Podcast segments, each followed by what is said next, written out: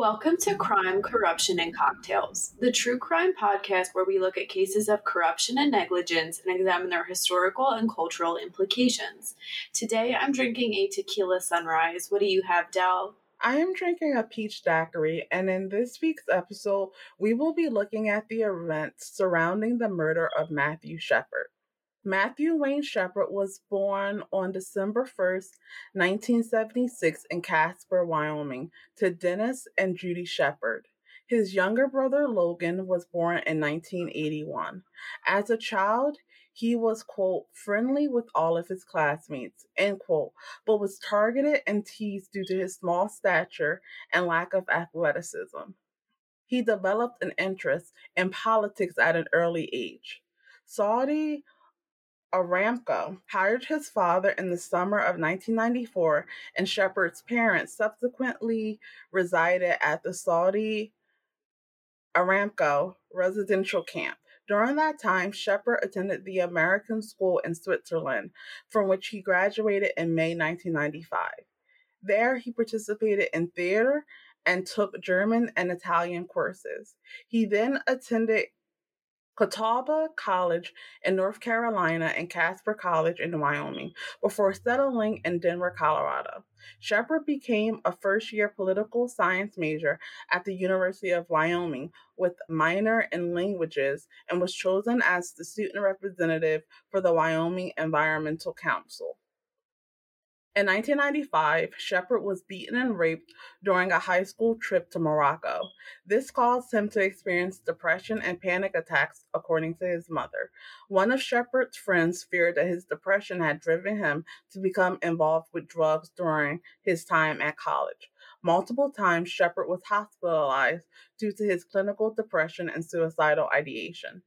On the night of October 6, 1998, Shepard was approached by Aaron McKinney, and Russell Henderson at the Fireside Lounge in, in Laramie. All three men were in their early 20s. McKinney and Henderson offered to give Shepard a ride home. They subsequently drove to a remote rural area and proceeded to rob, pistol whip, and torture Shepard, tying him to a barbed wire fence and leaving him to die. Many media reports contained the graphic account of the pistol whipping and his fractured skull. Reports described how Shepard was beat so brutally that his face was completely covered in blood, except where it had been partially cleansed by his tears. I know, that's so sad. The assailant's girlfriends testified that neither McKinney nor Henderson was under the influence of alcohol or other drugs at the time of the attack. McKinney and Henderson testified that they learned of Shepard's address and intended to steal from his home as well. After attacking Shepard and leaving him tied to the fence in near freezing temperatures, McKinney and Henderson returned to town. McKinney proceeded to pick a fight with two men 19 year old Emiliano Morales and 18 year old Jeremy Herrera. The fight resulted in head wounds for both Morales and McKinney. Police officer Flint Waters arrived at the scene of the fight. He arrested Henderson, searched McKinney's car, and found a blood smeared gun along with Shepard's shoes and credit card. Henderson and McKinney later tried to persuade their girlfriends to provide alibis for them and help them dispose of evidence. Still tied to the fence, Shepard was in a coma for 18 hours after the attack when he was discovered by a cyclist who initially mistook Shepard for a scarecrow. Reggie Fluty, the first police officer to arrive at the scene, found Shepard alive but covered in blood. Shepard was transported first to Ivinson Memorial Hospital in Laramie before being moved to the more advanced trauma ward at Poudre Valley Hospital in Fort Collins, Colorado. He had suffered fractures to the back of his head and in front of his right ear. He experienced severe brainstem damage, which affected his body's ability to regulate his heart rate, body temperature, and other vital functions. There were also about a dozen small lacerations around his head, face, and neck. His injuries were deemed too severe for doctors to operate. Shepard never regained consciousness and remained on full life support. Candlelit vigils were held in countries around the world. Shepard was pronounced dead six days after the attack at 12:53 a.m. on October 12, 1998. McKinney and Henderson were arrested and initially charged with attempted murder, kidnapping, and aggravated robbery. After Shepard's death, the charges were upgraded from attempted murder to first degree murder, which meant that the two defendants were eligible for the death penalty. Their girlfriends, Kristen Price and Chastity Pasley, were charged with being accessories after the fact. At McKinney's November 1998 pretrial hearing, Sergeant Rob DeBree testified that McKinney had stated in an interview on October 9th that he and Henderson had identified Shepard as a robbery target and pretended to be gay to lure him out of their truck, and that McKinney had attacked Shepard after Shepard put his hand on McKinney's knee. Detective Ben Fritzen testified that Price stated McKinney told her the violence against Shepard was triggered by how McKinney, quote unquote, felt about gays. In December 1998, Pasley pleaded guilty to being an accessory after the fact to first degree murder. On April 5, 1999, Henderson avoided going to trial when he pleaded guilty to murder and kidnapping charges. In order to avoid the death penalty, he agreed to testify against McKinney and was sentenced by District Judge Jeffrey Donnell to two consecutive life terms. At Henderson's sentencing, his lawyer argued that Shepard had not been targeted because he was gay. McKinney's trial took place in October and November of 1999. Prosecutor yeah. Kyle Rerucha alleged that McKinney and Henderson pretended to be gay to gain Shepard's trust. Price, McKinney's girlfriend, testified that Henderson and McKinney had, quote, pretended that they were gay to get Shepard in the truck and rob him, end quote. McKinney's lawyers attempted to put forward a gay panic defense, arguing that McKinney was driven to temporary insanity by alleged sexual advances by Shepard. This defense was rejected by the judge. McKinney's lawyer stated that the two men wanted to rob Shepard but never intended to kill him. Rerucha argued that the killing had been premeditated, driven by quote unquote greed and violence rather than by Shepard's sexual orientation. The jury found McKinney not guilty of premeditated murder, but guilty of felony murder and began to deliberate on the death penalty. Shepard's parents brokered a deal that resulted in McKinney receiving two consecutive life terms without the possibility of parole. Henderson and McKinney were incarcerated in the Wyoming State Penitentiary in Rawlins and later transferred to other prisons because of overcrowding. Following her testimony at McKinney's trial, Price pleaded guilty to a reduced charge of misdemeanor interference with a police officer. Judy Shepard has worked as an advocate for LGBT rights, particularly issues related to gay youth. President Obama signed the Matthew Shepard and James Byrd Jr. Hate Crime Prevention Act on October 28, 2009. This law expands the 1969 United States federal hate crime law to include crimes motivated by a victim's actual or perceived gender, sexual orientation, gender identity, or disability. On October 26, 2018, just over 20 years after his death, Shepard's ashes were interned at the crypt of Washington National Cathedral. Jenny, what are your thoughts on the murder of Matthew Shepard? It's so heartbreaking to hear these details, and what a horrible, horrible crime. I was definitely familiar with Matthew Shepard before going into this case, but I definitely learned a lot still. Henderson and McKinney deserve life in prison. It's disgusting to hear about the way they enticed him in I also I do believe that it was because of his sexuality. I don't really see why their girlfriends would lie about that. It seemed the planning of this crime too is really hard to hear. It's so senseless. It there's no reason. And it's frustrating to hear that sometimes something so heinous has to happen for action and protection to take place, but that's the way it is sometimes. I'm sure his family is happy that something positive has come out of Matthew's death and that there's a lot of people protected and helped by it. And I want to say, too, it's so sad to hear how he was covered in blood and that there were tear stains on his face. Just imagining that is so sad that someone had to deal with that. Another quote unquote positive, I guess I'll say, is that Matthew Shepard's story did really expose the United States and I guess the world to what LGBT people have to face. And it I think it did help to humanize the community and their struggles. I think the 90s was really a time where LGBT issues were starting to become more mainstream and more talked about, especially with Ellen DeGeneres coming out. And she, I think, has worked a lot with Matthew Shepard's family. So that's another good uh, to come out of it another positive. and his parents are so incredibly brave and i really admiring them for doing what was right and partnering with other families in similar situations to make sure that people have to pay for what they do and you just can't go around hating people and killing them for whatever reason. What are your thoughts? I agree with you. This is such a horrific crime. And just hearing and reading the details about it just makes you sad. And it makes you feel for his family and other families that have had to deal with the same thing or similar circumstances.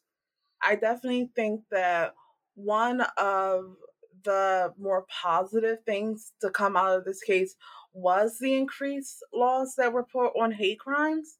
But I think this case also highlighted the amount of hate that surrounds the LGBTQ community. I remember for this case, members of the Westboro Baptist Church they were like picketing his funeral, saying like quote unquote God hates fags and that quote unquote Matt is in hell, which is just a disgusting thing to one say and also why are you picketing someone's funeral? Like your homophobia is not welcome anywhere. It's especially not welcome at the funeral of a person that just died because of their sexual orientation. And I definitely agree that they deserve life in prison without parole.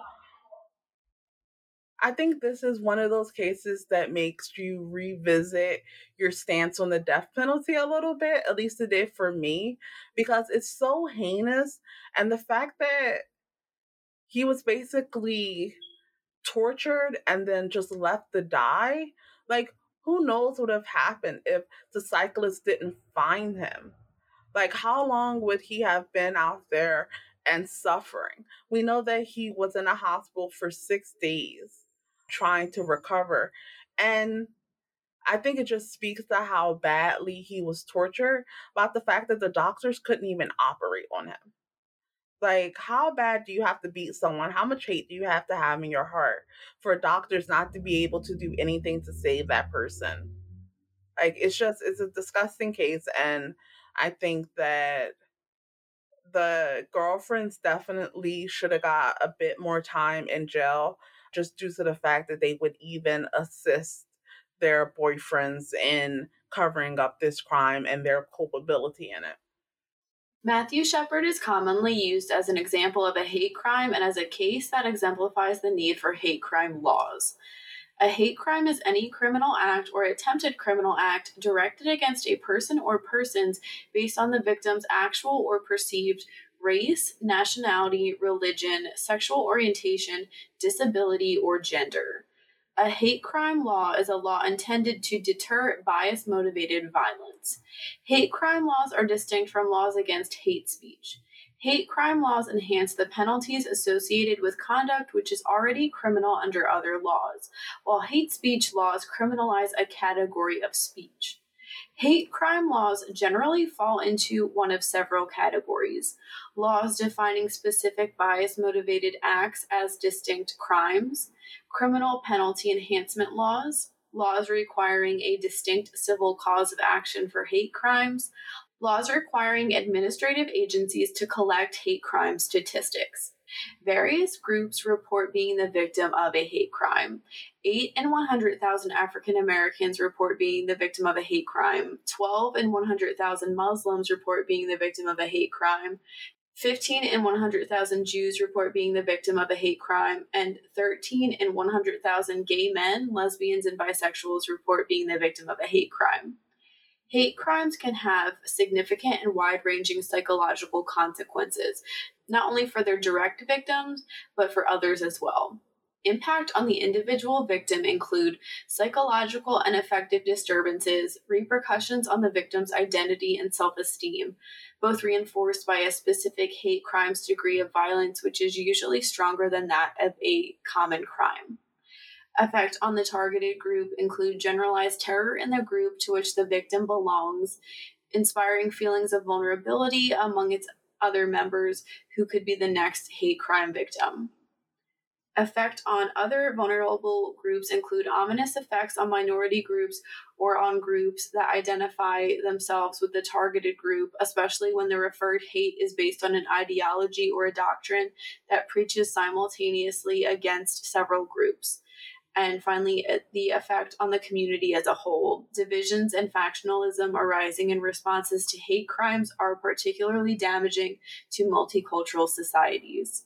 Sociologists Jack McDevitt and Jack Levin's 2002 study into the motives for hate crimes found four motives. The first one is thrill seeking. In this, perpetrators engage in hate crimes for excitement and drama. Often, there is no greater purpose behind the crimes, with victims being vulnerable because they have an ethnic, religious, sexual, or general gender background that differs from their attackers. While the actual animosity presented in such a crime can be quite low, thrill seeking crimes were determined to often be dangerous, with 70% of thrill seeking hate crimes studied involving physical attacks. The next motive is defensiveness. Perpetrators engage in hate crimes out of a belief that they are protecting their community. Often these are triggered by a certain background event. Perpetrators believe society supports their actions but is too afraid to act, and thus they believe they have communal assent in their actions. Retaliatory. Perpetrators engage in hate crime out of a desire for revenge.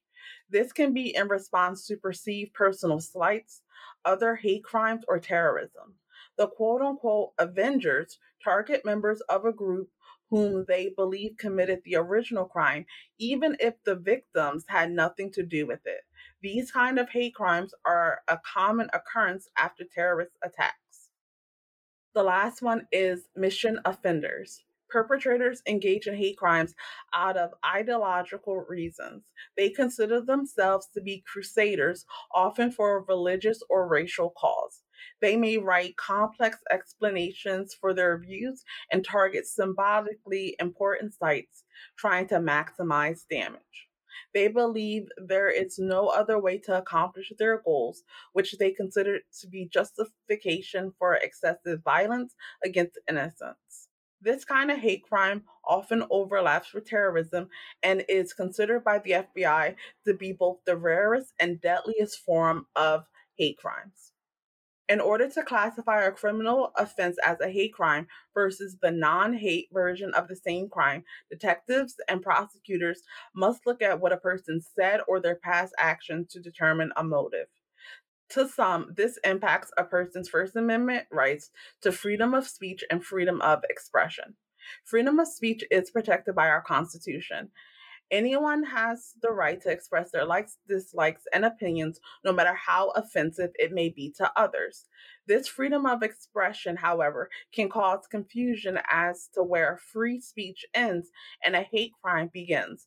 Although the line may appear blurred, ultimately, offensive or hateful speech is still just speech and is protected. However, a hate crime is a criminal offense that is motivated in whole or a substantial part by the perceived identity of the victim. Jenny, what are your thoughts on hate crime laws and the line between a hate crime and freedom of speech?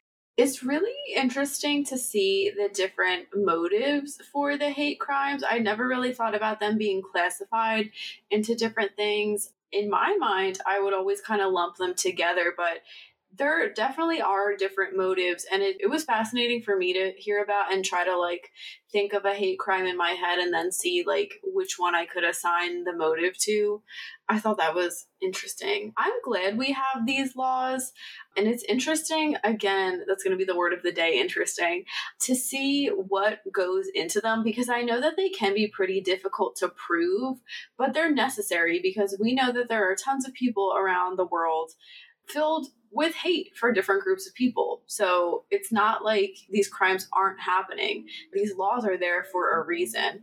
And again, to deter that bias motivated violence. it is interesting to see how it's so distinct from the laws against hate speech. The freedom of speech thing definitely can sometimes cause like a, a thin line and a gray area between hate speech and a hate crime.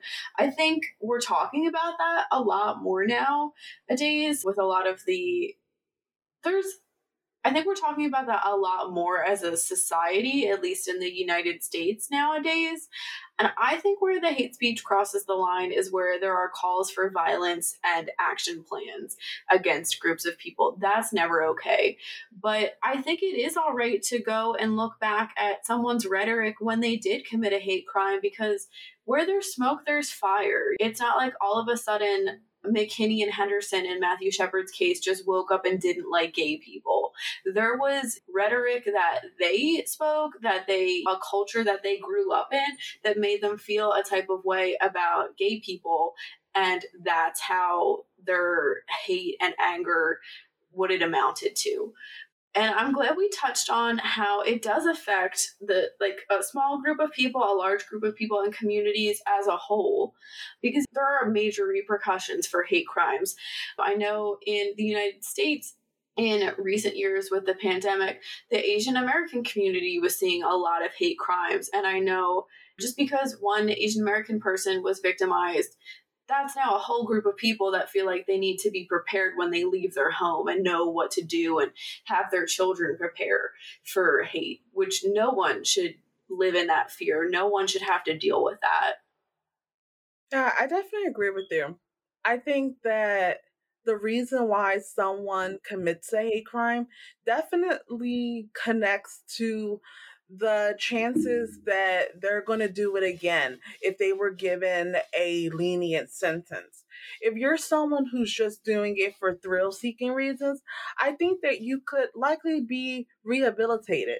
But if you are mission driven, then likely you are someone whose mind is not going to be changed and the hate that you have for that group of people that you're targeting is not going to change so you likely need to be in prison for a very long time of course related to whatever the crime you committed was um, especially with the fbi saying that mission offenders tend to be the deadliest and is often connected with terrorism which of course should have someone in jail for the rest of their lives. I think when it comes to freedom of speech, freedom of expression, I definitely agree that there should be some sort of limits on it. I don't believe in absolute free speech, but I do think that we need to be careful when we look at things that are considered hate speech and just to make sure that we're not looking at someone's speech and then coming up with a crime that they committed afterwards. I don't think that we want a society where people are being arrested for thought crimes. One other thing I wanted to mention was about the impacts on different groups and how I think that a lot of times people focus on the impact on the person and their group, but they don't really talk about how hate crimes can have an effect on everyone and whether people actually feel safe. Because a lot of times, especially when the perpetrator is unknown, you don't know why this person is committing a certain crime. And so the whole community will feel unsafe because, you know, this violent person is on the loose.